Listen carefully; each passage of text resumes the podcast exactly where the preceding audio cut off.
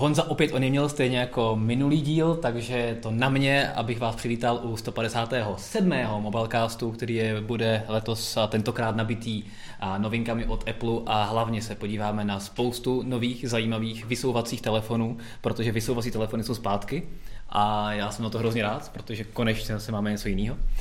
A zároveň dneska jsme se dočkali historicky prvního ohebného telefonu na světě s ohebným displejem, a i když se to nemusí zdát, tak eh, to může být celkem zajímavá zpráva i pro ostatní výrobce, takže se můžeme pobavit o tom, jestli to vůbec má smysl a co vůbec ten konkrétní první telefon nabízí. Já bych to nenazýval zajímavou zprávu ani telefonem, abych to nazval exemplárním příkladem, jak opravdu nemá vypadat to, že potřebuješ udělat ohybné zařízení jenom proto, aby bylo ohybné, ale nedávalo to smysl. Přesně tak, o tom se přesně můžeme pobavit.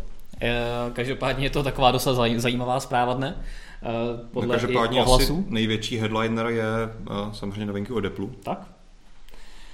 To znamená iPad Pro a hlavně po deseti letech jsme se dočkali úplně nového éru. Po deseti letech? Myslím, že to je deset let. Fakt? Hmm.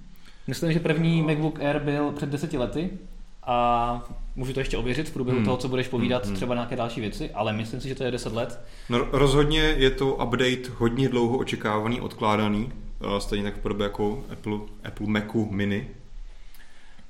Takže Apple updateoval své dva hodně dlouhé neupdateované zařízení, ale samozřejmě ten nový iPad Pro, nebo dva nové iPady Pro, to je opravdu hodně, hodně zajímavá novinka, to mm-hmm. si mhm. myslím, že opravdu ten update stojí za to, takže tomu se asi budeme v dnešním díle věnovat jako první, protože to si myslím, že to se opravdu Apple povedlo a nadále dominuje trhu tabletů, který už víceméně nikdy jinde moc neexistuje. Než... Kterému nikdo jiný moc nedominuje, ano.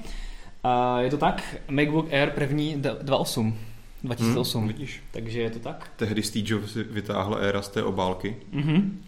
A vlastně až do dneška jsi měl po, skoro pořád toho stejného éra. Je to tak a vlastně a když se podíváme na tu tloušťku 19 mm, hmm. což jsou skoro 2 cm, tak to z dnešního pohledu není nějak extra tenký notebook, ale tehdy to byla naprosto přelomová úplně fakt jako to bylo zjevení. Tehdy je potřeba říct, že opravdu Apple nastolil obrovský nový trend, který potom následoval vlastně všechny ostatní PC notebooky. Víceméně vlastně Intel se chopil té značky Ultrabook, která tomu měla být konkurentem nebo odpovědí na právě ten MacBook Air. A dneska už je samozřejmé, že máme, já třeba mám celkem tlustý notebook a stejně si myslím, že asi tenčí než ten původní Air, ale jak se říkal, je to 10 let, to je hrozně dlouhá doba. Tak. A i díky tomu konečně tedy po hodně dlouhé době s hodně velkým spožděním Apple tedy aktualizuje svůj nový MacBook Air. Na druhou stranu, já to tady teďka koukám teda na porovnání uh, rozměrové a, a zrovna u toho Airu, teda na rozdíl třeba od MacBooku, MacBooku, no. který nemá žádný přízvisko, tak se Apple zas tak moc neoposunul. Že v tom nejtlustším místě má MacBook Air 15,6 mm, takže víceméně o nějaké 2-3 mm, není to moc velký rozdíl. A co se týče hmotnosti, tak ta atakuje 1,3 kg, hmm. což je vlastně stejně jako první MacBook Air před 10 lety. Takže jsme tady svědky toho, že v tomto ohledu se Air zase tak moc neposunul a hlavně se změnil ten výkon a všechno vevnitř. No především to... se zlepšil display. A display, protože... To byla asi ta nejhorší, nej, to, v čem starý Air zanedbal nebo zaostával asi nejvíc z dnešního pohledu. Konkrétně, když se tady bavíme, zůstalo, zůstalo rozměr 13,3 palce, což mm-hmm. je mhm. pěkné, a navýšilo se rozlišení na 2560 na 1600 pixelů. Retina display, Mimochodem, řeči Apple. Umí si představit, že ten první MacBook úplně měl display stejně velký, ale rozlišení bylo 1280x800 pixelů. To znamená, že ještě horší než to, co jsme teďka potom viděli těch dalších 7 nebo 6 let. To si umím představit. 1280x800 no. pixelů, to úplně nechápu, jak na tom museli ty věci vypadat. To je... No tak ale i ty novější MacBooky mají rozlišení kolik 1300 něco? Že ty to mají, je víceméně ty mají stejný. 1366 no. a no ne, 13 měli 1440 okay. krát 900, no, takže o něco, o něco víc, ale je to málo, no. Ten pokrok je, pokrok je velký. Samozřejmě jsme se dočkali USB-C. Mm-hmm. A dvou? Dvou, ano. Tady mi přijde trochu hloupý, že Apple vždycky byl pověstný tím svým geniálním designem a on dal ty dvě USB-C na jednu stranu. Mm. A na druhou stranu tady máš jenom jack. Mně přijde jako, že když už máš dvě USB-C, fajn, oproti třeba tomu klasickému MacBooku, který má jenom jedno, tak proč nemít každý na jedné straně a tím pádem přesně nabíjíš notebook a prostě každému se hodí někdy zleva, někdy zprava, někdy připojíš prostě zařízení z této strany. Jo, Přišlo by mi to, je to jako super detail, ale myslím, že v těchto těch detailech ty ve výsledku docela oceníš a ty dělají to dobrý zařízení, to perfektní zařízení. Na tomhle si Apple vždycky zakládá a tady to je zrovna drobnost, kterou si myslím, že se šla vyřešit líp. Jasně, on to je hlavně konstrukční věc, že pokud ano, to máš na jedné máš to straně, samozřejmě dražší, abys měl na tak. obou stranách notebooku A vzhledem k tomu, že MacBook Air je v podstatě budgetový zařízení pro Apple. Budgetový tak... zařízení za kolik? Za 36 tisíc, ten nejlevnější? Hmm, pro Apple. My si samozřejmě řekneme, kolik dneska třeba eh, si Apple bude žádat za nové iPady, hmm. abychom to dali do kontextu, takže tohle je v podstatě i dost jako budgetové zařízení eh, pro Apple standardy.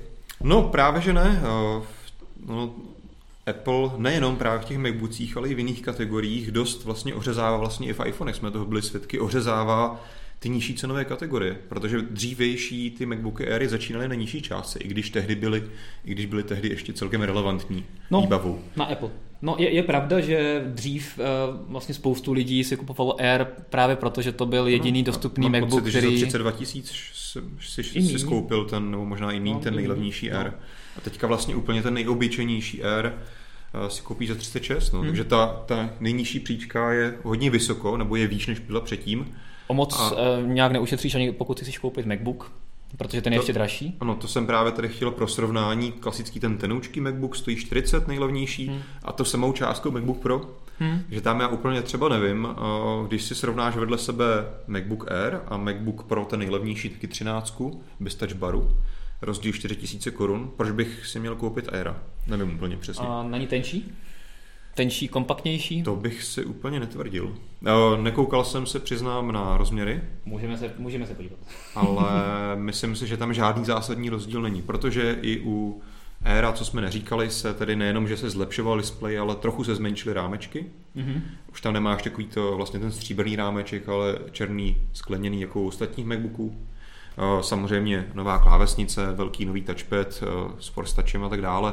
To asi nemusíme zmiňovat. Eh, celý ten MacBook Air prošel renovací, eh, máme tam ty aktuální, aktuální výbavu, tak jako bychom čekali u jiných MacBooků. A tím právě mi přijde, že se ty rozdíly mezi ostatními MacBooky, které Apple nabízí za hodně podobnou cenu, trochu stírají. Koukám tady už na to. A ne, MacBook Pro 13 teda mm-hmm. je dokonce, eh, dokonce tenčí. Vidíš. A je teda těžší. To je pravda je teda těžší, ale jinak je to opravdu hodně podobný, uh, podobný uh, počítač. No. Má teda dvojnásobné SSD. No to je právě. Ale opravdu ty rozdíly 4000 korun si nemyslím, že jsou tak hmm. zásadní. A úplně nevím, jako kdybych byl uživatel, podle čeho bych se měl rozhodnout, jestli chci řadu Air nebo Pro. Je MacBook Pro v té krásné růžové barvě? A myslím si, že ani Air není v růžové barvě. No takové zlaté, nebo takový ty eh, růžovo-zlaté barvy. Mm-hmm. To možná může být možná rozhodující faktor. Možná ne. Každopádně, pojďme asi opustit MacBook Air, mm-hmm, který jenom, je samozřejmě zajímavý. Jenom ale... řeknu dostupnost 7. listopadu, více ostatně stejně jako ostatní Apple novinky, o kterých dneska budeme mluvit, to znamená stejně jako iPad Pro, mm-hmm. což který jsem říkal, že to je asi taková ta nejzajímavější věc z, toho, z té celé akce Apple. Uh, máme dva nové iPady Pro, 11-palcový a 12,9 palcový. Vlastně ten 11-palcový je nástupce toho dřívějšího 10,5 palcového i ten tablet je, myslím, stejně velký, ale zmenšovaly se rámečky. Mm-hmm. To je první poznávací znamení. Vlastně máš symetrický tenčí rámečky kolem celého zařízení, tím pádem je pryč home button, což je fajn. je pryč Touch ID, místo toho máš Face ID. Mm-hmm. Uh, takže celkem očekávané vylepšení. Musím říct, že ten iPad vypadá alespoň na obrázcích velice zajímavě pěkně. Mm. Vrací se trošku k takové té um, designové, designovému stylu z pětkových a čtyřkových iPhoneů. Máš tam opravdu hranaté, hranaté ty boky jo. hrany. Vypadá, vypadá pěkně, opravdu takhle by za mě měl vypadat tablet, tenké rámečky, jako opravdu využitá přední plocha na maximum, hmm. vypadá to fakt pěkně. A jako, tak jako u málo kterého tabletu opravdu nezáleží, z jakého strany chytneš, hmm. už tam nemá žádné fyzické tlačítko vepředu, které máš senzor, údajně i ten Face ID by měl prostě umět pracovat s tím, že jedno chytneš z každé strany by tě měl poznat.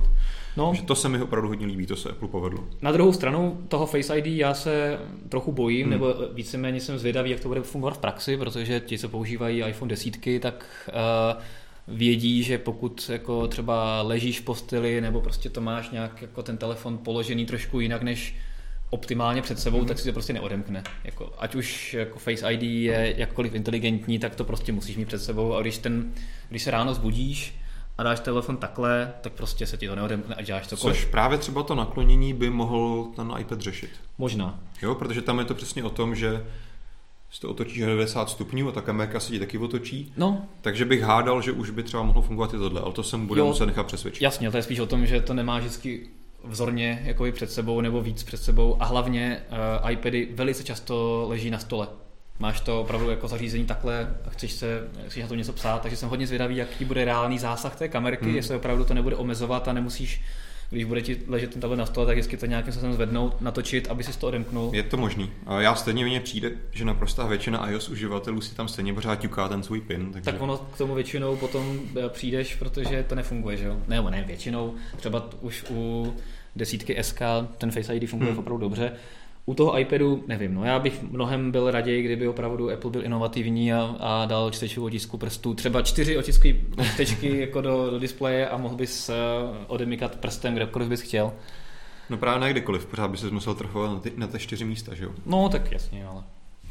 Pro určitě, nějaké... určitě, ale tam asi víme vlastně z ostatních telefonů, o kterých se dneska budeme bavit, že ta technologie tam ještě není. Hmm. Aby to bylo, aby opravdu Apple říct, hele, tady máte prostě nový Touch ID, který není pomalejší. Ne, tak ten už Touch ID neudělá už asi.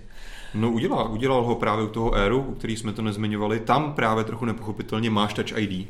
Ne, nevím, proč tam teda rovnou třeba nedali Face ID. Budget. No, budgetový, zařízení. Budgetový Zase u toho budgetový zařízení za 36 tisíc. Hmm.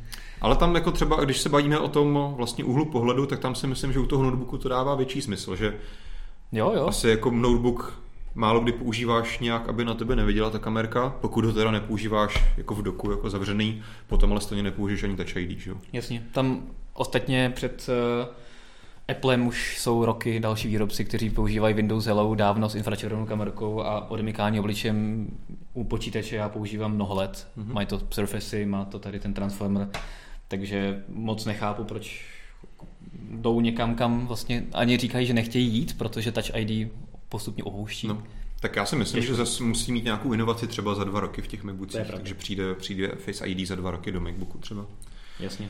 Pojďme se vrátit ale k iPadu. Mm-hmm. Když pořád tady takhle přebíháme mezi vlastně MacBookem a iPadem, mezi notebookem, tabletem, a co mi přišlo asi jako nejzajímavější z celé ty konference, tak Apple opravdu obrovitánsky dává důraz na to, že iPad už není pouze tablet, to znamená nějaký větší telefon, zařízení, kde si jenom konzumuješ obsah, ale opravdu napřímo otevřeně tomu říká prostě počítač. Hmm. Eh, srovnávalo to eh, vlastně i s výrobci počítačů, vlastně měli tam takový pěkný graf a iPad byl nejprodávanější počítač za minulý rok. Jasně. Jo, prostě měl si iPad, druhý bylo, nevím, nějaký Lenovo, teďka si vymýšlím ty příčky. Jo, ale opravdu se takhle iPad pozicuje a s tím souvisí například ty věc uh, čip A12X Bionic, údajně hodně výkonný, prý je výkonnostně srovnatelný například s konzolí Xbox One S, mm-hmm. což je docela ústyhodný. Tak tam Udaj... ještě tam závisí teda na grafickém výkonu teda hlavně. I grafický výkon. Mm. Uh, údajně je nový iPad Pro výkonnější než 92% notebooků, které se v minulém roce prodaly. Mm-hmm. Na druhou stranu, pokud třeba jako tam máš 30% Chromebooků za 9000 korun, tak se nedivím. Ale no, asi ne, úplně bych nespochybňoval to, že opravdu ten čip bude hodně výkonný. Víme, že v tomhle Apple je napřed. Těžko teďka asi budeme ověřovat nebo mu věřit, jestli opravdu 100% je ve všech případech stejně výkonný jako je konzole Xbox One. To teďka těžko říct. Ale například někdo už zkoušel vlastně Geekbench testy, a opět je to zase benchmark, není to vypovídající úplně o všech využitích, ale například i v tom Geekbenchi nový iPad Pro měl téměř srovnatelné, srovnatelné skóre jako nový 15-palcový MacBook Pro s i7. Mm-hmm. Takže docela pěkný. Nice. No ale mě teda jako jasně, výkon super. Výkon je jenom jedna ta skládačka, druhá věc je USB-C. Tak. Hodně velká věc. To je věc, která mě zaujala, že konečně Apple jde touto cestou. Na druhou stranu u nových iPhoneů pořád máme Lightning, takže tady máme takovou takovou zvláštní situaci. Eh, já jsem si, řík, na to já hodně jsem říkal, no, že, že je škoda, že vlastně teprve před pár týdny jsme viděli nové iPhony a že si to Apple, nevím, jestli si to nechává až na příští iPhony, nebo to opravdu bude mít oddělené, to bych tomu už úplně nerozuměl.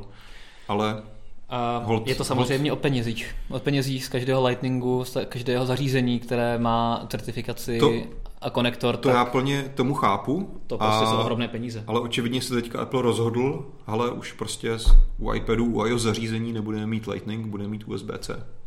Je to možná nějaké A těch iPadů oni taky neprodají málo, tím pádem málo zaří, jako příslušenství. Tím je to pádem... možná nějaké zaří, jakoby přiblížení právě k těm notebookům, na druhou stranu k iPadům zase si ne, ne úplně tak často připojuješ nějaká sluchátka, tak podobně, většina lidí už jede stejně bezdrátová, takže si prostě Apple asi řekl, že to možná má smysl. Na druhou stranu, eh, třeba zase potom ten iPad, i když samozřejmě není, není to ta velká masa lidí, ale máš tam, oni hodně to prezentují, jako je to pro kreativce, pro ty profesionály, a velká část z nich, třeba nějaký hudebníci, muzikanti, DJové, iPady používali na to, že prostě přišli, připojili si ho jackem že jo, do nějakého aparátu. Teďka uh, budeš si muset koupit dongle, teda z USB-C na 3,5 mm jack, nebo možná začnou dělat vyloženě nějaká zařízení, která opravdu budou rovnou podporovat to USB-C, ale tím pádem si třeba nebudeš moc nabíjet iPad. Jasně. Nebo no, si musíš koupit nějakou rozdvojku. Takhle, na adaptéry jsou uživatelé Apple zvyklí víc než kdokoliv jiný na světě, takže jsou zvyklí, že si za velké tisíce kupují něco, co je vlastně zbytečné když to řeknu takhle hnusně. Takže si myslím, že to asi jako problém vnímat nebudou. Prostě půjdou do obchodu jo. a za 15 si koupí. Ne, ne ale tak adaptér. asi se shodem na tom, že je to vlastně krok lepším směrem. Proti tomu, když jsi musel kupovat adaptéry na proprietální Lightning, tak Určitě. teď si můžeš, najednou máš před sebou mnohem větší trh otevřený Viděl jsem, že vlastně už teďka k tomu funguje, že k tomu připojíš foťák, který má mass storage a Jasně. už přes ty Apple aplikace si můžeš stahovat fotky. Určitě. Ne, já, nemusíš já to... mít na to nějaký speciální proprietální kabel. Přišlo mi třeba vtipný, že vlastně se Apple ptali, co se stane, když k tomu připojíš tiskárnu, takže oni říkali, no uvidíme. Ale očividně je to jako něco, co teďka Apple připouští do diskuze a asi podle mě postupně, postupem času se nechá natlačit do toho, že bude prostě taky podporovat tu univerzálnost USB konektoru, podobně jako když si do Android zařízení připojíš Ethernet, myš, eh, tiskárnu, cokoliv, tak většinu z toho ten telefon už umí prostě pod, mm-hmm zvládne to připojit. Teďka je to jenom o tom, kdy se uh, Apple vzdá těch poplatků z těch Lightning konektorů a z certifikace a opravdu nasadí USB-C i do iPhoneu, protože pro zajímavost, uh, co se týče poplatků, tak z každého Lightning certifikovaného kabelu nebo čehokoliv podobného plynul Apple 3 dolary. Mm-hmm. To, to 3 dolary, to je 60 korun. Každý blbý kabel, nabíječku, další no. certifikované příslušenství, což není jako málo. No ne, znamená, to, to tohle, je... tohle víme, že je hodně, je to opravdu hodně podstatná část veškerých příjmů Apple. Tak. To, to je důleženo. Teďka je to jenom o tom, jestli se rozhodnou jít eh, vstříc uživatelům, hmm. anebo budou preferovat zisky, které jsou i bez, už bez tak ohromné. Já bych jako, opět je to Apple, těžko něco předvídat, já už bych doufal, že tohle je opravdu ten krok, ano, rozhodli jsme se, prostě půjdeme vstříc USB-C i v iOS zařízeních, ale je dost možné, že to tak nebude. Hmm, hmm. Co se hodně taky zlepšilo, tak je Apple Pencil. Mm-hmm. Konečně už ho nemusíš tak hrozně hloupě nabíjet, že ti takhle trčí z tabletu a, a z toho Lightning konektoru jedinýho. Už teďka je pěkně magnetický, dá mm-hmm. se přichytit na tablet, takže ho nestratíš. Zároveň se tím bezdrátově nabíjí, spáruje se tím, takže Velice pěkná věc, asi bychom je čekali třeba už v, tom, v té první verzi těch pro tabletů, ale je tady, takže proč ne? Dobře. Co cena? Co, cena. Na, ní, co na ní říkáš? cena podle mě není, vzhledem k tomu, co ty iPady nabízejí, a vzhledem k tomu, že vlastně absolutně nemají konkurenci zdaleka, tak si myslím, že není hrozná. 11-palcový kousek ten nejlevnější začíná na 23 tisících korunách a ten větší 13 palcový potom na 29 tisících korunách. Hmm. Jsou už to částky, které se vlastně potkávají s těma low-costovými notebookama, ne teda v podání Apple, ale s těma Windowsovými, jo. Hmm. Ale vzhledem k tomu, že třeba i když se podíváš zase na tu věc, výkon, to, co ti to nabízí, kvalitní displej, tak já si myslím, že to není, není úplně špatná cena. Ano, hmm. když si z toho chceš udělat pracovní zařízení, musíš si za 4 tisíce dokoupit klávesnici, za 3 tisíce pen a další věci. a pak si hned, se ti, hned se ti to nazbírá. Éru, v podstatě Je skoro. to tak. Ale myslím si, že jako je to pořád solidní věc hmm. a pokud někdo přemýšlí o tabletu, tak si myslím, že dneska přemýšlet o něčem jiném než je iPad hmm. nemá úplně smysl. Jediný, co mě trochu mrzí, že vlastně pořád nechávají na trhu ještě starý iPad mini, mm-hmm. čtvrtou generaci, která už nevím, kolik let je stará. Myslím, že na dnešní dobu už je svou výbavu o výkonem neadekvátní tak se snad dočkáme příští rok. Na druhou stranu pořád máš i možnost si koupit ten standardní desetipalcový hmm. uh, iPad, který není Pro, ale no, desetipalcový. To se dá říct, že teďka vlastně budgetový iPad. Tak, na druhou stranu ten uh, rozdíl cenový, já jsem se na to teďka mhm. koukal, hmm. momentálně je přes 13 000 korun, ten klasický iPad uh, 2.18 hmm. 9,7 palce seženeš v pohodě za 10 000. Hmm. A pokud opravdu to máš jako zařízení, na kterém si občas konzumuješ obsah a máš ho doma, tak jako jeden palec rozdíl už tě tak moc netrápí, ale tak? těch 12 tisíc je opravdu hodně, takže tady to je opravdu jenom o tom, že si to budou kupovat lidé, kteří mají eh, ten iPad jako profesionální nástroj a mimochodem díval jsem se pro zajímavosti, na kolika eh, tisících startovala úplně první generace iPadů, mhm. historicky první iPad mm-hmm. před mnoha, mnoha lety a ten vlastně stál taky 9-10 tisíc, mm-hmm. takže to nebyla velká, velká změna.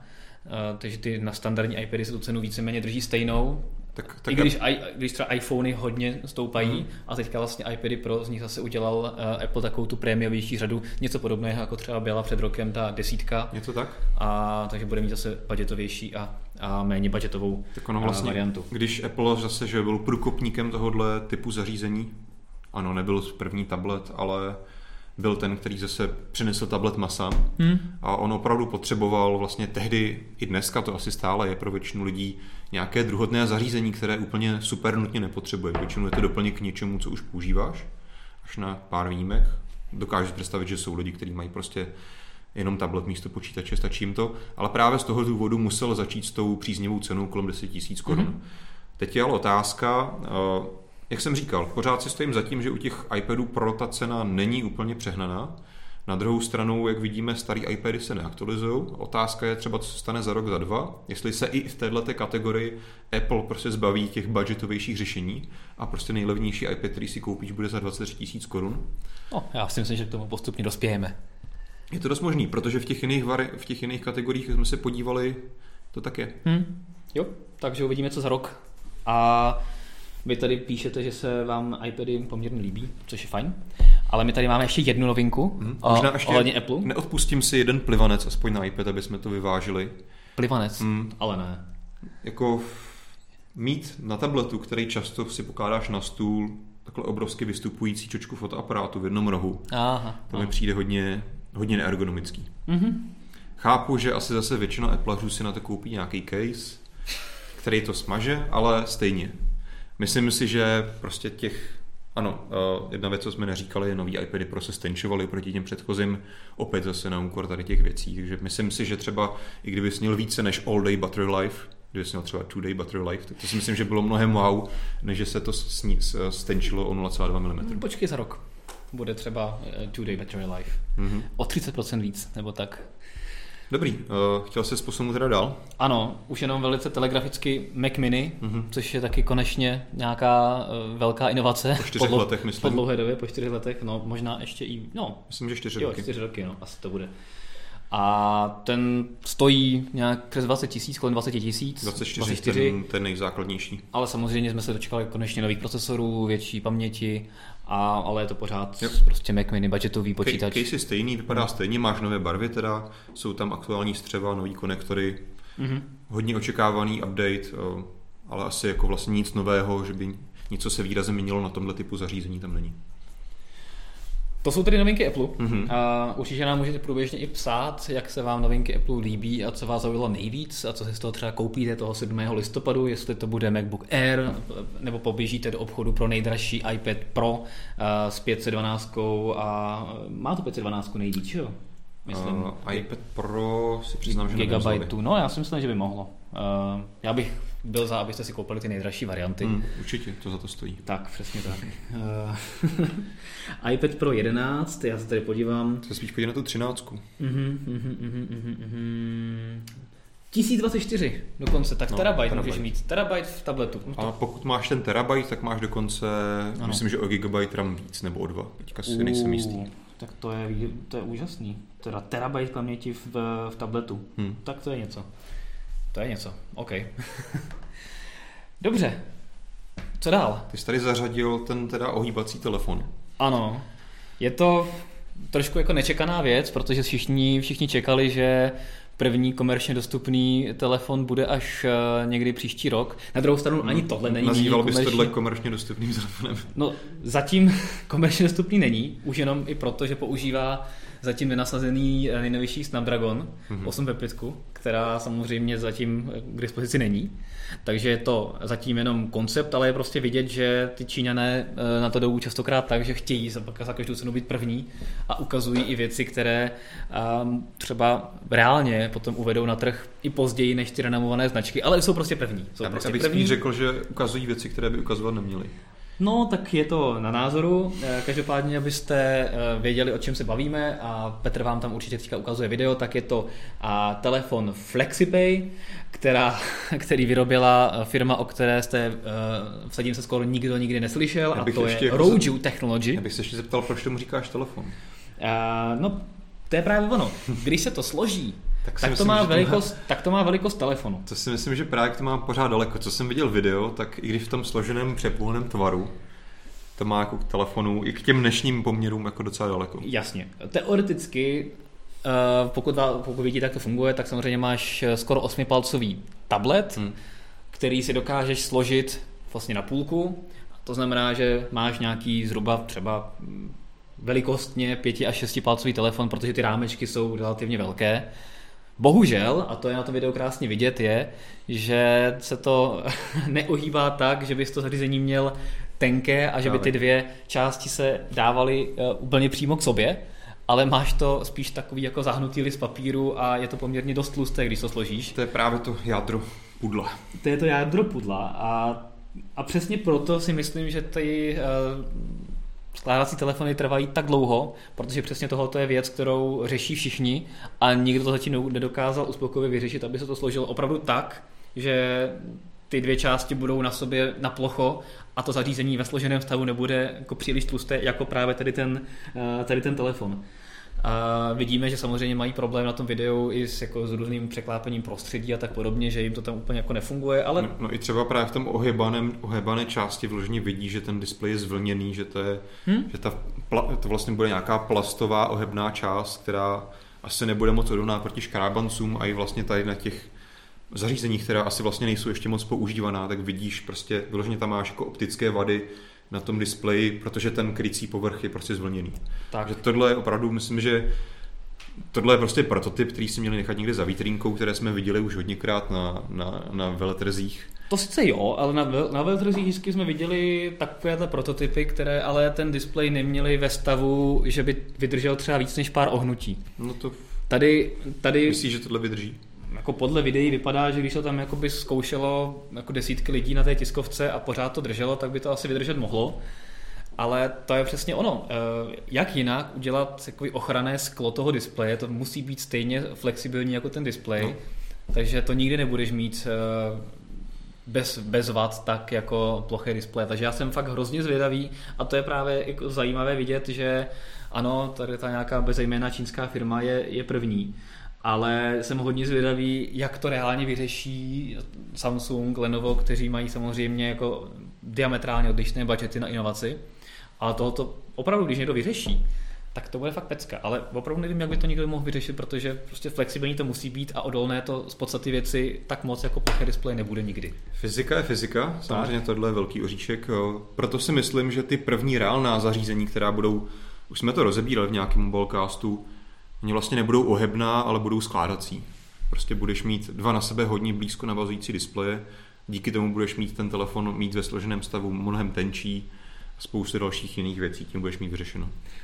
Jasně. Pak to ale už nebude, pak to už ale nebude ohebný displej. Nebude to ohýbací, ale skládací no, telefon. No.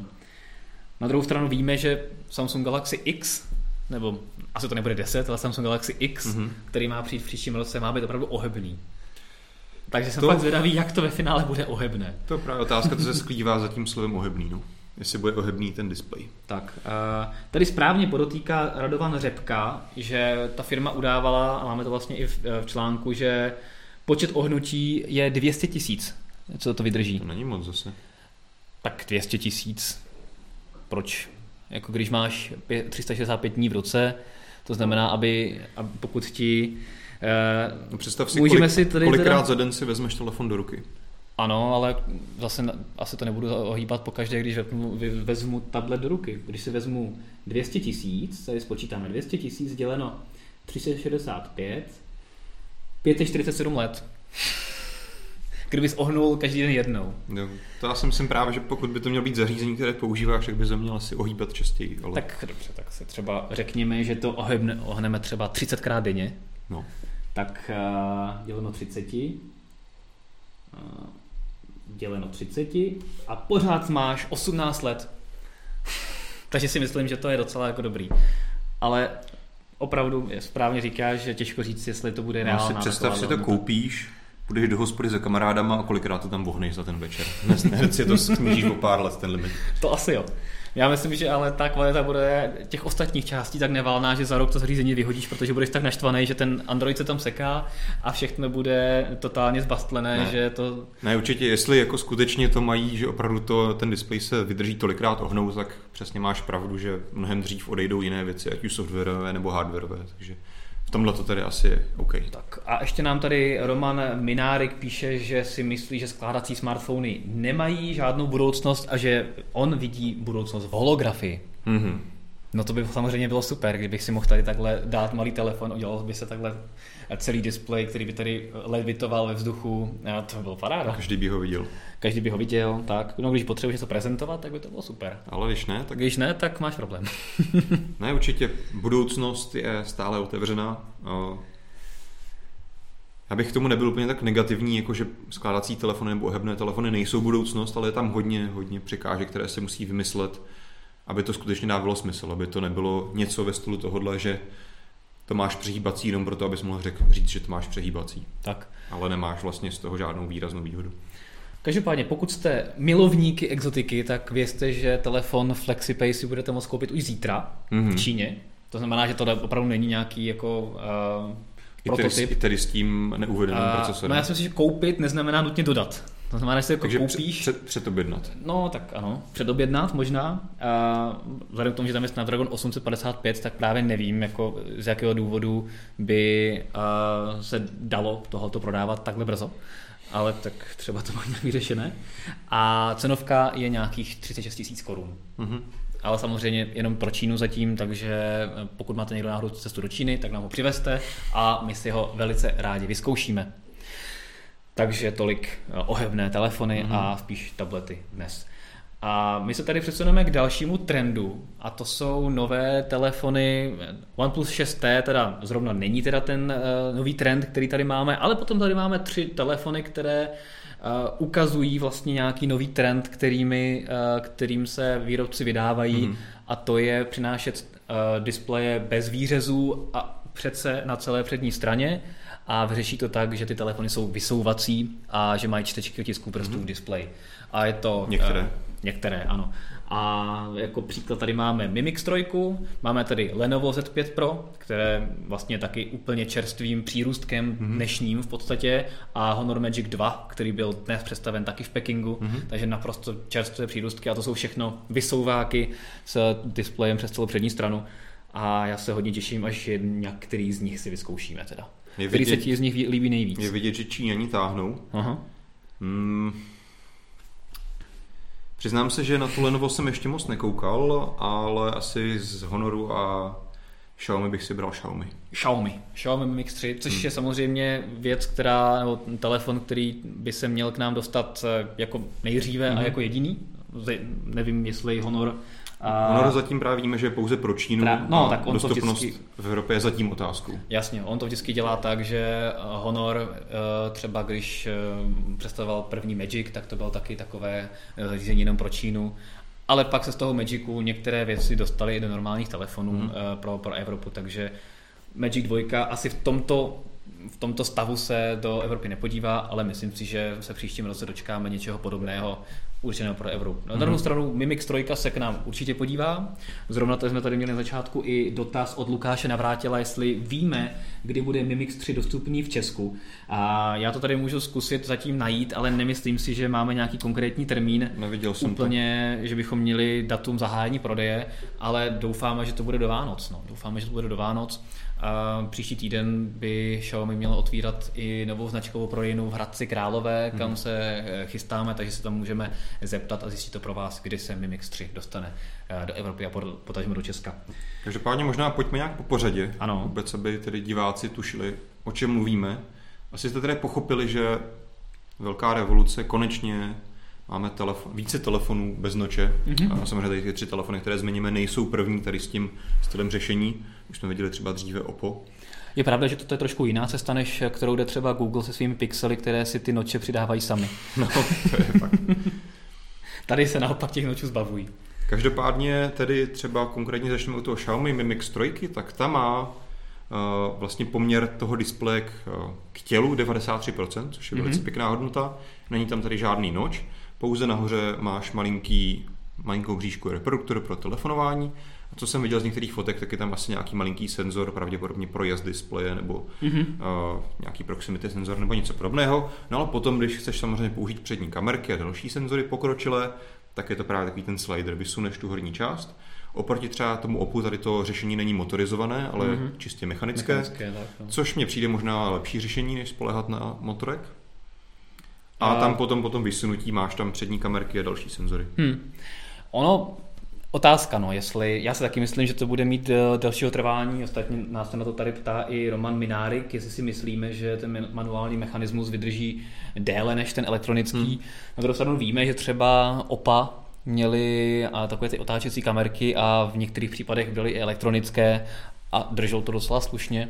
Na druhou stranu, každý takovýhle mechanismus máš náchylný v případě, že ten telefon padá a tak podobně je to náchylnější, takže si myslím, že ten mechanismus uh, manuální bude v pohodě. A vím si staré slidery, staré Nokia, staré Samsungy, to byly slidery, které ti mohly padat a stejně se to vysouvalo tak, jak mělo, takže si myslím, že tahle technologie je bez problému zvládnutá, zvládnutelná. Mm-hmm.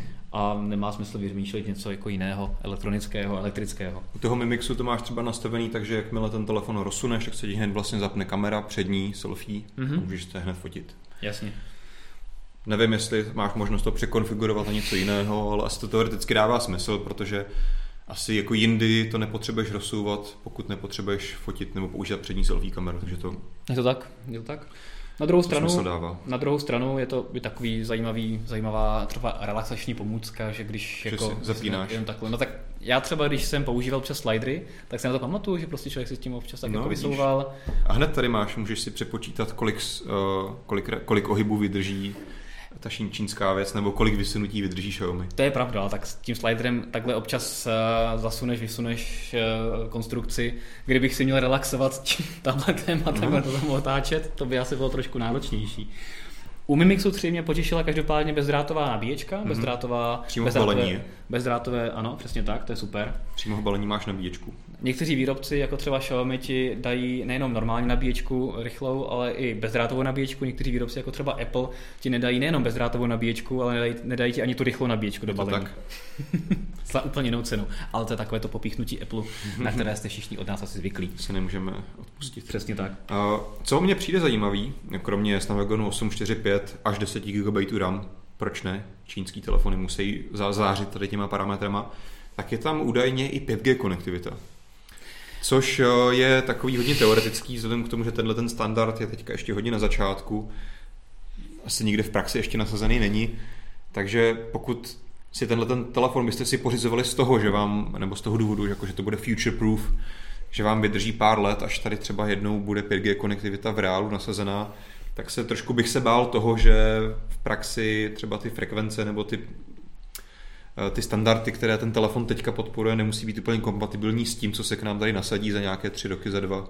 No, um, takhle, jako 5G konektivita už v praxi používaná. Už je standardizovaná. Je standardizovaná a v praxi reálně používaná je. Třeba v Šanghaji nebo v Shenzhenu jsou stovky vysílačů, hmm. na kterých reálně 5G běží a lidi tam můžou 5G testovat. Otázka je, vzhledem k tomu, že tyhle ty testovací provozy se dělaly podstatě ještě dřív, než to bylo plně standardizované, tak do jaké míry je to opravdu standardizovaný produkt a jestli tohoto nebude jenom spíš nějaký izolovaný, nějaká izolovaná edice Mimixu 3 s nějakou speciální výbavou, hmm. která bude fungovat právě třeba na, na těch testovacích sajtech eh, v Šanghaji a dalších místech, kde si to třeba Huawei se svými sítěmi vyzkouší, ale Každop... Toho tomu bych nepřikládal moc velkou, vel, moc velkou váhu. Každopádně, pokud jako moje paměť slouží, tak je to první nějaké větší zařízení zásadnější, které jsem zaznamenal, které tu konektivitu oficiálně má. Hmm, hmm, hmm.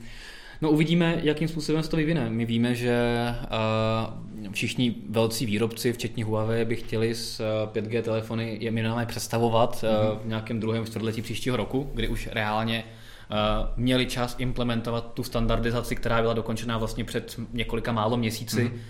A, takže se dočkáme těch zařízení zhruba za půl roku a už někdy v prvním čtvrtletí bychom se měli dočkat terminálu typu modemu a tak podobně. Mm. To, že to Xiaomi stihlo takhle rychle je mi trochu podezřelé a právě proto otázka, tom, jak to bude jako fungovat. Právě proto o tom mluvím, že to asi nemusí být garance toho, že to skutečně potom bude fungovat, až se to třeba jednou k nám dostane. Tak, tak.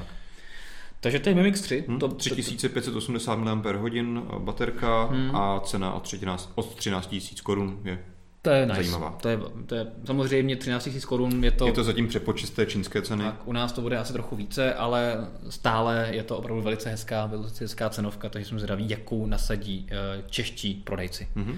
cenovku. Máme tady to Z5 Pro Leno, od Lenova. Mm-hmm. To samozřejmě víme, že to je telefon, který se k nám nedostane, protože Lenovo v Evropě, potažmo v Česku, bude prodávat telefony pod značkou Motorola nebo prodává pod značkou mm-hmm. Motorola, rozvíjí Motorola značku a Lenovo telefony jsou prodávané v Číně a v dalších, na dalších trzích, kde má Lenovo silnou značku a nebo tam, kde ta strategie velí, že se bude prodávat Lenovo. To Lenovo je zajímavé hlavně tím, že tvrdí, že má nejvyšší poměr displeje mm-hmm. k mhm. tělu. Eh, kromě Mimixu 3, který má 93%, tak Lenovo eh, má 95% údajně. Okay. Takže ještě víc než, než Mimix 3 a uh, opravdu tvrdí, že nabídne největší poměr displeje k tělu ze všech telefonů na světě. takže, mm-hmm. takže to třeba opravdu už bude hodně těžké překonat. Na druhou stranu vidíme, že tam je ještě nějaká malá vůle ke zlepšení, protože nebo Vypadá, že ve spodu máš. Ve spodu máš malinký, malinkou bradu, ale je opravdu minimální a celkově to je opravdu když se na to podíváš, na tu fotku, tak je to opravdu úžasný pohled. Že no, fakt... na druhou stranu také víme, jak rádi, například nevíme, Xiaomi rádi si přikrášlují své rendery. Je to tak? A potom praxe bývá, nebo realita bývá o kousíček horší? Rendery je jedna věc, na druhou stranu, když už řekneš přímo číslo 95%, tak už eh, se to potom opravdu velice těžko no, obhajuje. No myslím, když... že se stejně dokáže vymluvit na jako jinou metodiku měření. Jasně, mám, třeba. Mám ostatně pocit, že třeba u nás Ondra Zásera, který se tím letím rád baví, tak podle jeho metodiky měření dopočítával dost často jiná čísla, než udávají samotní výrobci. Takže... Je to tak, je to tak. A právě třeba u Apple, který nemá žádné brady, má jenom ten noč, tak paradoxně docházel k poměrně špatným číslům, protože ty rámečky, i když se to jeví jako bezrámečkový telefon, tak jsou veliké. Jsou. A ohledně Lenova, eh, tam víme, že ten displej je veliký, 6,4 hmm. palce, takže to je opravdu jako masivní kus telefonu. Má to pěkný foťák, samozřejmě duální a relativně malou baterku, vzhledem hmm. k tomu, kolik má, kolik má ten display palců, tak 3350 mAh není nic moc, hmm. ale na šince to asi zas tak eh, mrzet nemusí, protože to ten telefon se uh, do Česka s velkou pravděpodobností vůbec nepodívá, což je trošku škoda, protože v Číně je za 8000 korun hmm. takovýhle telefon. Ale asi bez daně, ne? A jsou to samozřejmě čínské ceny, ale pokud dojdeš do čínského obchodu, tak si tam za 8000 korun můžeš koupit, nebo budeš moci koupit takovýhle krásný vysouvací telefon s 95% poměrem hmm. displeje k tělu, což je prostě jakoby úžasná věc a je vidět, eh, co Číňané dneska dokáží, ale je to prostě zapovězeno. No a z té tře, trojce telefonů vysouvacích, o kterých se můžeme bavit, tak je tady ještě Honor Magic 2, mm-hmm. další který se nedo, určitě nepodívá, nebo skoro určitě nepodívá do Evropy a už vůbec do Česka. Konstrukčně je to stejný koncept úplně, Aha, stejný jako tak. vlastně to Lenovo, který si říkal i ten Mimix, má 6,4 palcový displej, který mm-hmm. také AMOLED, mm-hmm. zase vysouvací konstrukce, bez noče, bez rámečkový. Mm-hmm. Tady ještě má jako jedno další papírové nej a je tam teoretických šest fotoaparátů. Jasně. Ale zrovna ty tři, které jsou vepředu, nejsou úplně plnohodnotné fotoaparáty, protože tam je tuším konfigurace 14 plus 2 plus 2 megapixely. A na zádech to dokonce je ještě takový ten starý Huawei přístup, máš vlastně klasický fotoaparát širokouhlý a ten třetí je černobílý pro nějaké to teoretické vylepšování snímků, ale není, není tam ten zoomový objektiv, což je škoda. Tak to je opravdu škoda, protože to by tam jinak mohlo být třeba 8 nebo 10 foťáků, no. že ještě dva zoomové objektivy, nějaký a třeba pro měření hloubky ostrosti, další, no to by mohlo být klidně 8-9. Já si myslím, že do toho příští rok dočkáme. Eh, vezměte mi za slovo a já, si, já se vsadím, že příští 100%. rok se na mobile letu dočtete titulek první telefon na světě s osmi fotoaparáty a tak podobně. 100%. To už je opravdu jako fakt divný, ale tak co se dá dělat. Nechybí mu čečko otisku uh, prstů. Také v displeji, podobně jako u Lenova. Také menší baterie, 3400 mAh, mm-hmm. procesor Kirin 980, 8 GB RAM. Uh, takže pěkná výbava. Uh, čínská cena v přepočtu zdaní 15 000 korun. Mm. Ono, ta vyšší cena tady je ospravedlná i tím, že tohle je telefon, který má čtečko tisku prstů v displeji, hmm. což je samozřejmě konstrukčně a No dražší. ale tu má i to Lenovo, který stále těch 8 tisíc. Uh, to je pravda. To je pravda, no. Takže tam museli šetřit na něčím trošku jiném, ale je to zvláštní. No máš tady v názvu Magic. Mm-hmm. Ano, tak. To za, za, za tu magii si musíš někde připlatit. Je to pravda. To znamená, že z této trojce vy se můžete těšit na Mimix 3, zjistíme, kde se k nám dostane a můžete nám mezi tím stát, jestli se vám vůbec takhle vysouvací telefony líbí, anebo to je podle vás slepá cesta. Mm-hmm. A mezi tím tady máme uh, flagship killer, nebo bývalý flagship killer, a to je Vidíš, jsme přeskočili. OnePlus, který má teďka už přídomek šesté. Mm-hmm. A jak se ti líbí tenhle ten bývalý flagship killer, který teďka už víceméně celkem zapadá mezi ostatní telefony a těžko říct, co vlastně může vést lidi si koupit OnePlus 6 místo třeba telefonu, jako je právě Xiaomi, Huawei a další. Já si myslím, že pořád Xiaomi, teda pardon, OnePlus má co nabídnout proti těmhle telefonům, i když už tam není tak obrovská výhoda v té nízké ceně. Vlastně postupně OnePlus s každým tím novým modelem se stále trochu tu cenu navyšuje, což je ostatně tak trochu pohádka i u toho 6 které teďka bylo představeno. U něj se zvětšil displej trošku na 6,4 palce opět, čtečka otisku prstů v něm, mm-hmm. malá inovace. Mm-hmm. Uh, zmenšil se noč, opravdu už je tam jenom čistě kamerka, nic jiného, takový je to pěkně tak zaoblené, vypadá to celkem elegantně. To jsem rád chtěl zmínit, že to se mi líbí designově, že to ten display nena, nebo ten design nenarušuje tak moc jako takové ty brutální noče, které uh, vidíme u většiny výrobců. Je to vlastně srovnatelné s, jak se jmenoval ten první telefon s nočem? Uh, od Andyho Rubina, jo. myslíš ten? Uh, no, ten. Ano, ano. My tak víme přes, o všichni, který ten... Essential, Essential Phone, phone ano. Petr nám to tady napovídá. A ten měl vlastně stejné řešení, ale jenom vlastně ten modul tam měl takhle useklý kolmo no. a tady je takhle jenom jako navázaný takovým obloukem. Je to stejné, ale vypadá to hezčejc. Tak. Zvětšovala se baterka 3700 mAh, ale přišli jsme naopak o jack. Mm-hmm. A cena jak se dá říct? Teoreticky se zvyšovala, protože jsme přišli u tu nejmenší paměťovou variantu 64 GB. Není vlastně nejmenší, nejmenší varianta je 128 GB. Ta stojí 550 euro, což je v přepočtu nějakých 14 200 korun. Hmm. To je cena srovnatelná se 128 GB variantou šestky, ale už se nekoupíš tu 13 000 variantu, tedy s menší pamětí. Tak. Dostupnost 16, 6, 6. listopadu. Mm-hmm. A aby se dostal teda k té tvé původní otázce, kterou jsi to otevíral, proč by si jako, čím můžeš dneska OnePlus ještě zaujmout, když už to není úplně tak ta cena. Uh, za mě je to jednak vlastně taková trošku ten, ta image, že to je zařízení, které se prodává celosvětově přímo od výrobce skrz ten e-shop, takže není to něco dováženého, že ti tady nějaký český prodejce doveze Xiaomi. Hmm. Uh, tak dále. Je to prostě přímo od OnePlus. A mimochodem, což se nás moc netýká, ale OnePlus teďka navazuje se šestéčkem i partnerství s americkými operátory, takže i tohle, tyhle ty vody proskoumává. No a máš tam opravdu celkem poctivě aktualizovaný Android v čisté podobě, který funguje velice svižně i po dlouhé době, alespoň u toho šestky, u té šestky to tak bylo což je prostě věc, které ty levnější čínské telefony nemohou říct. Mm-hmm. Takže za mě výhoda OnePlus, kterou se dá smysl zvážit, je rozhodně software. Mm-hmm. No. Stále samozřejmě vůbec jsme nezmiňovali procesor, ramka, ty jsou samozřejmě srovnatelné s těmi ostatními vlajkovými loděmi, tak jak se dneska sluší a patří. Máme tady takový zajímavý dotaz, eh, který pokládá Pavel Misař a ten se ptá, jestli se vyplatí upgrade z OnePlus 5 na 6T. Mm-hmm. A to znamená ne z 5T, ale ještě z 5. Aha, takže takže uh, telefon, který vlastně je rok starý, rok starý nebo rok, no. rok a něco starý. Se to může zdát, že to jsou vlastně tři modely, ale je to jenom rok. No, no. A nevím, no. Nebo rok a půl takhle. Tak. Ne rok, ale rok a půl. Samozřejmě, uh, doporučím rozhodně uh, náš katalog mobilů a tam si oba dva ty telefony můžeš srovnat parametricky, takže Ne, tam... tak myslím, že od té doby, od té doby se samozřejmě výkon těch telefonů Samozřejmě také velikost displeje, je to něco, co si musíš zvážit, jestli chceš o hodně větší displej, hmm. než měla pětka. A je to i o designu, no. Nevím teďka, asi mi třeba se podívej, už to máš naštěný, jestli pětka třeba měla NFC, už vím, že dřívější OnePlus NFC neměli.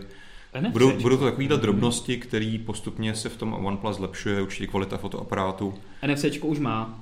Už má. Tak, ale samozřejmě je to hodně, hodně o designu, protože pětka, ta původní pětka měla ještě a ten klasický starý design, velké rámečky, čtyřkotisku hmm. prostě pod displejem, šestéčko je úplně jiný designový telefon, takže u tohohle možná, možná bych eh, ten, ten upgrade asi zvažoval. Jako je to je... jeden a půl roku, mm, no, jeden, je, blí, no. blíží se to té době, kdy začíná dávat smysl o tom novém telefonu uvažovat. Tak. Obecně, ne, ne, Nevztahuli mi to konkrétně na OnePlus telefony.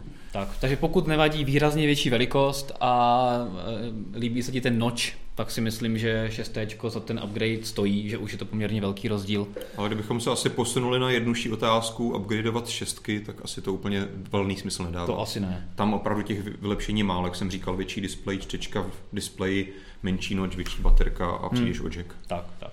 To, je vlastně, to jsou jediné rozdíly. No, docela hodně rozdílů teda. Čtyři? jo. A, takže veselé upgradeuj. Dobře.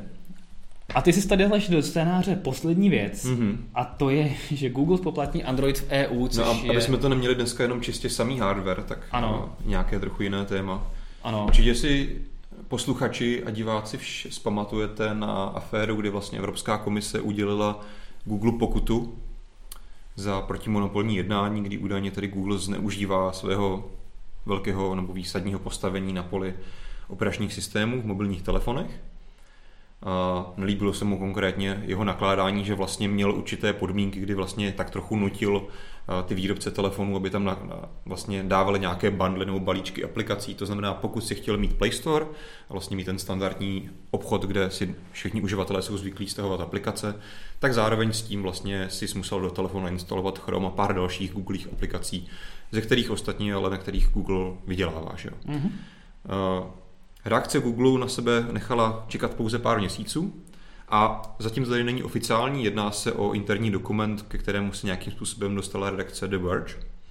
Takže to zatím není něco, co bylo oficiálně oznámeno, ale vzhledem k tomu, jak ten dokument vypadal, vypadá, že by to něco podobného opravdu mohlo začít platit, konkrétně 1. února 2019, tam bylo to datum. A má se jednat o to, že vlastně Google od výrobců telefonů, které budou za telefony, které budou prodané na území Evropské unie, bude vybírat licenční poplatek za to, že tam budeš moct použít vlastně Google Pay obchod. Mm-hmm. Už potom ale eh, je to potom složitější, jsou tam různé velikosti těch balíčků. I ta cena, ta vlastně ta nejvyšší je 40 dolarů za jednu licenci, za jedno zařízení prodané, což není málo, ale to se bude týkat pouze vlastně telefonů těch úplně nejvybavenějších. Myslím, že se to řeší podle jemnosti displeje. Mm-hmm. Potom, když máš nějaké low-endovější telefony, tak ta cena klesá. Mm-hmm. A zároveň se dá také samozřejmě očekávat, že tam budou různé dohody, samozřejmě, že si tohle je nějaká asi výchozí tabulková cena, potom si každý ten výrobce s Googlem udělá vlastní dohodu. A asi bych já třeba čekal, že pokud si výjdou stříc a ten výrobce tam nechá předinstalovaný Chrome s vyhledávačem Google, tak to třeba nakonec bude mít zdarma stejně jako normální. Jasně. Jenom se takhle podle mě Google snaží pojistit tedy proti tomu opatření Evropské komise, aby tedy tady to neporušoval, takže dá možnost, hele, nemusíte mít Google Chrome s Google vyhledávačem, což je jeden z takových těch hlavních bodů, které Evropské komise vadil, ale prostě otevřeně tady za to chceme licenční poplatek x dolarů. ale před, já bych třeba předpokládal, že pokud prostě ten výrobce přistoupí na to, že tam si nechá nainstalovat ten stejný balíček, který tam byl do posud, hmm. tak to dost možná bude zadarmo jako doteď. Každopádně Google dává jasně najevo, že nikdo jiné na tady ty opatření nedoplatí, než samozřejmě potom koncový spotřebitele. Tak samozřejmě proto to takhle dělá, takhle to hraje, aby nakonec eh, on byl ten hodný a Evropská komise ta zlá a uvidíme, jak to dopadne. Každopádně zase na druhou stranu víme, že výrobci jsou poměrně kreativní, a nejsou úplně závislí na, na prostě Chromu a tak podobně. Na Chromu ne, ale myslím si, že jsou ale závislí Google Play, na Google Play obchodu. Google Play obchod samozřejmě je dost uh, problematický. Ano. Na druhou stranu může to, může to být celkem zajímavá věc, protože pro spoustu výrobců uh, je Android tak atraktivní kvůli samozřejmě ohromné uživatelské základně, aplikacím a tak podobně, ale i díky tomu, že je jeho používání zdarma, a, a na druhou stranu ale víme, že jak Samsung, tak Huawei, tak i další si uh, více či méně rozvíjejí svoje obchody s aplikacemi a vidíme i uh, v různé výrobce, teďka ta kauza Fortnite, mm-hmm. kdy uh, zcela zřetelně obešli uh, obchod Google Play, prostě aby nemuseli platit, tak víme, že ty cesty jsou a ta síla třeba Samsungu, Huawei a dalších je velká a oni kdyby chtěli Eh, říct, OK, tak v našich zařízeních prostě budeme mít jenom náš eh, Samsung obchod, ve kterém už teďka je hodně aplikací, tak eh, myslím si, že developeři velice rádi udělají to, že tam ty svoje aplikace přesunou. A nemuselo by to být zase tak komplikované. Víme, že Samsung používá vlastní prohlížeč, Eh, Chrome tam není, nebo je, ale má tam i vlastní, má tam i vlastní prohlížeč, takže pro ně to vůbec není těžké. Něco no, z tohoto pohledu ne, jako podle mě jediný kritický moment je tam ten Google Play, což já což... osobně jako uživatel a jakožto i trochu vývojář, tak se toho dost výrazně děsím. Ano? Představa, že budeš mít, eh, že prostě každý výrobce bude mít vlastní store s pochybnou kvalitou, s pochybnou kontrolou malwareu, s pochyb... Jo, takže to je vlastně ten pohled, pohled eh, vlastně spotřebitele, hmm? že mnohem se ti to najednou tak jak už je dneska prostě spousta problémů Androidu vychází z té roztříštěnosti, teď se bude tříštit ještě výrazně víc. A samozřejmě zase z pohledu výváře najednou nebudeš řešit pouze vydávání v aplikaci v jednom storu, ale v 20 storech. A bude to, myslím, docela zajímavý, pokud k tomu dojde. Tak, ale jenom, jenom říkám, že ten pohled, že OK, tak se to bude platit a, a hotovo, myslím si, že je jedna z možností, ale druhá přesně, přesně jako možnost je, že eh, to výrobci vezmou jako hozenou rukavici a to, co teďka dělají v menší míře a přináší různé vlastní služby, story a tak podobně, tak teďka prostě udělali naplno.